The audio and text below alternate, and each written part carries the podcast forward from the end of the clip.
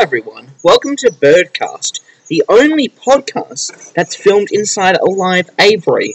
Today we have our guest back, uh, Birdman Dad, if you still want to say hello. Oh, hi everyone, how you going? Alright, well, we have quite an interesting topic. Now, we have been going a long time, um, as many of you know, but we've been dealing with some uh, bird related matters. We've got some new birds, and um, really, we didn't really have the time, and we didn't want to invade their private space because um, we film these, uh, record these up in the aviary. We couldn't particularly do that um, because we don't want to kind of uh, lie and say that we're recording them in the aviary when we're not. So, that's why we've been gone. Now, um, once again, we are going to talk on a good, interesting topic. So, we're going to be talking about new bird arrivals um, and how people are importing birds and how do you do such. So, the first question I have here written down is what made you decide to import birds from other states? Why not buy them in your own town?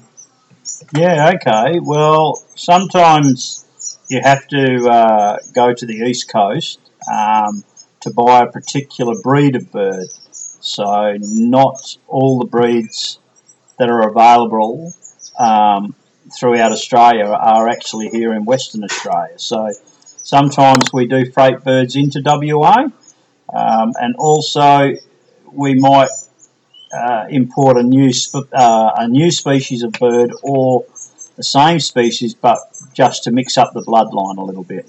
Okay, all right. So the second question we have here: What things legally do you have to take care when importing birds? For instance, what permits do you need, and what departments do you have to contact? Okay, so you need a what we call an import permit.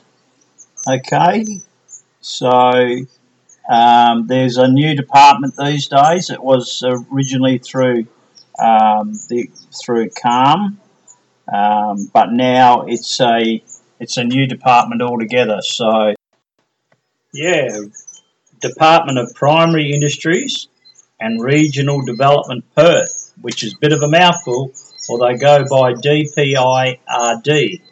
Um, so you have to actually apply to those people for your import permit, um, and then also you have to contact the ag department, um, which is a uh, two fees. You pay the first fee and then the ag department fee uh, because they do come out and inspect the birds. Ah, okay, I did not know that. All right, let's move on to our third question today. So, is importing birds from another Australian state expensive? One viewer writes in. Yeah, um, you, yeah, like I just said, you, you have to pay for the import permit, which I think is about sixty odd dollars, um, which lasts for three months. And then each time you get a shipment of birds in, the ag department will have a look at it, and that and that's sixty to seventy dollars as well. So yeah, it's not cheap. All right. Um, so we've got another another viewer writes in. Um, question number four. As a West Australian has quarantine at its borders, um, what checks are made on the birds, and what do you know about? Like, what, what checks do you know about? Do you know um, what they do when you get the birds in? Do they um, check them for any diseases? Do they take them out of the box? Do they handle them or anything like that? Yeah, okay. So, no, they don't take them out of the box or handle them. So what, what happens is uh, they'll come in a, a, little small wooden freight box. Um, they can then uh, inspect the birds and photograph the birds. Um, and what they're normally looking for is more more seed, grasses, and apple and fruit and things like that, um, because we're not allowed to have that. Obviously, come into Western Australia. So normally you have to have that removed now, you can either do that at the airport and transfer the birds into your own carry box, or what we do a lot is we bring the birds home, then we tip all the contents. So if there's seed in the box, uh, fruit, apple, things like that, uh, it's tipped into a bag and then sent back to the ag department so it can be destroyed. All right. Okay. Um, so another question. Another viewer writes in. Uh, question number five. How do you prepare your birds for travel? So, um, what obviously box do you use? Do you have any um, sort of ideas that you've personally used when sending birds um, away? Yeah, okay. So we normally send them in like a, a little uh, wooden. Uh, the lighter the box, the better, because birds, um, they cost for freight is determined on the weight of the box. So if you can make it out of a small ply, not not a heavy ply at all, um, and we normally make them uh, anywhere between 250 millimeters wide and deep by 150 millimeters high. Um, so yeah, the lighter the better, and and you if you're freighting finches, you don't want too big of a box anyway. Um, then we put like a little D cup is uh, glued inside, um, and we place some cotton wool and soak the cotton wool with water in case the birds do become thirsty on the flight. And of course, put a lot of seed in the bottom because birds will definitely eat on uh, while they're travelling. Ah, okay. Just going back into that, um, do you have any suggestion on where you can buy these boxes? Obviously, maybe some people don't know how to create them. Is there a shop that you know about that would supply these um, freighting boxes? Um, we had them made up by a cabinet maker at one stage, but I think some of the uh, local pet shops uh, may sell freight boxes. Um, so you just need to uh, contact a, a, pet shop or um, um uh, yeah, one of them. Um, or yeah, just see. There is people that make them on Gumtree and things like that in, in Perth, WA. Um, you can have them made up, or if you're quite handy, um, have a go at making them yourself. Okay, all right. So, um, next question, question number six. Um, how do you prepare to look after birds after you've travelled, after they've um, been travelled to after they've arrived? What, what, what would you prepare? Do you um, make a little nest for them, type thing, so they can get accustomed to their new environment or anything? Um, no, so what we normally do is we get the birds come over and then we'll place them in our walkway. We have like a um, like a little cabinet. Uh, the cabinets are about 600 mil wide by about 400 mil deep. Um, they have a little section in the middle that slides out. Um, that can make it sort of 1200 in length, 1.2 meters. Birds are placed in there, um, and we also put um, obviously seed, uh, fresh seed in there.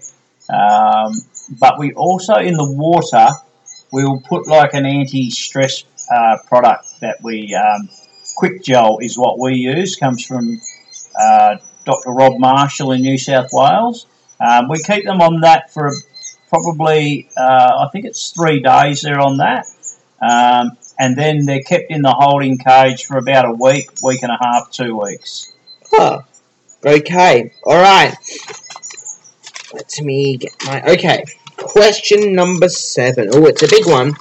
Um, someone writing in. When you get uh, new birds, what do you have to do um, first when you get them? Like, do you have your own quarantine? How long does your quarantine for? Is it in days or weeks, if you want to give that? Um, and what do you do also um, oh, you've already spoken about that, and the drinks and medication that you give them.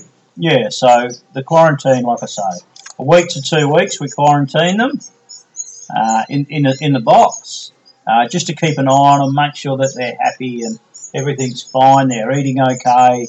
Uh, the birds look, you know, quite alert, um, so they don't um, uh, look like they've, they've become sick or um, don't look well. Uh, normally, two weeks period should should be fine, and then you can place them out in, in into your aviary with the other birds. Um, okay, just going on that, do you suggest putting any little brushes of that in there? Uh, maybe like a thing of um, a type of a tree, just to give them that little environment they can go hide away in um, if they want to, if they get cold or anything. Yeah, in the past we've closed half of the box uh, just with a bit of towel covered it over with a little bit of brush, a little bit of tea tree or something like that up in one of the corners, uh, just so that they can, uh, they're not too stressed. Um, obviously, when you get your new birds, you're, you're in a whole new environment, so things are going to be a little bit different. So you've really got to put them somewhere where it's nice and quiet, out the way. um, and they're they're not stressed by the other birds being around. Ah, okay, all right. Question eight. Now we're almost at the end of the questions here. How do you introduce new birds into aviaries? What things do you watch out for? Okay, so yeah, you've just um, once you've quarantined them, um, normally a good idea to let them out first thing in the morning, uh, so that gives them a little bit of time to mix in with your other finches.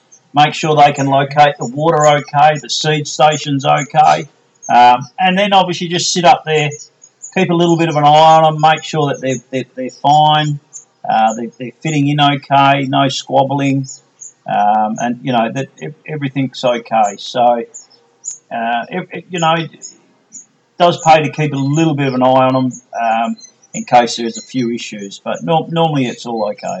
Ah, okay. So I think we're at our last question here. Um, any special tips to help people who are thinking of buying their first long distance birds or bird? Yeah, well, you definitely, um, from my experiences, you need to, if you're buying birds, obviously unseen. So, what I mean by that is you're in Perth and you're, you're buying something on the east coast. I would certainly suggest that you buy it um, from someone that has a very good name, um, someone that you can trust because uh, normally uh, you have to pay for the birds up front. So it requires a lot of trust. You're sending people money. They're sending birds back the other way. Um, so ask a few questions. Work out what type of birds that you think you might be interested in. and like I say, talk to someone that might be able to help um, in that area and, and just find out a bit about the person that you're purchasing the birds off. You know, don't, don't be scared to um, ask questions.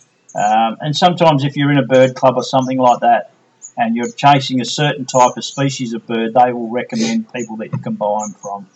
Ah, okay. All right. So that is the conclusion of our episode today of Birdcast, the only podcast filmed inside a live aviary.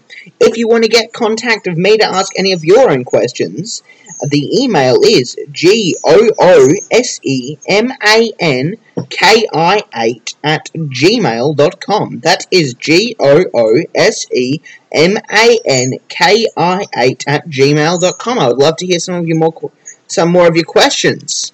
And we'll see you again soon. Hopefully, um, we won't get any new birds, so it won't change our schedule up. We'll be back next week. Alright, everyone. Have a nice day. Yep.